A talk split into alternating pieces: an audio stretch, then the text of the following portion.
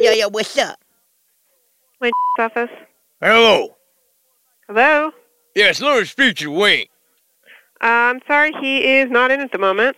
Well, you handle the insane clown posse now, don't you? That's correct. Oh, that's great, there, man. I'm trying to get through. They give me a hard time. Okay. Now, I don't need that kind of shit. You know what I'm saying? Okay. Well, they told me to call that the insane clown posse. I got a truckload of fake pussies out here that I got to drop off for these boys Excuse me? for their next show. Can you hold on a moment? Hurry up. Would you like the touring department? Now, what's that supposed to mean, ma'am? Is that a wise-ass comment? Would you like the touring department? I drive a truck for a living. I think I've seen enough of the country. I don't need that shit. What do you need, sir? I told you I got a truckload of shit out here for the insane clown posse.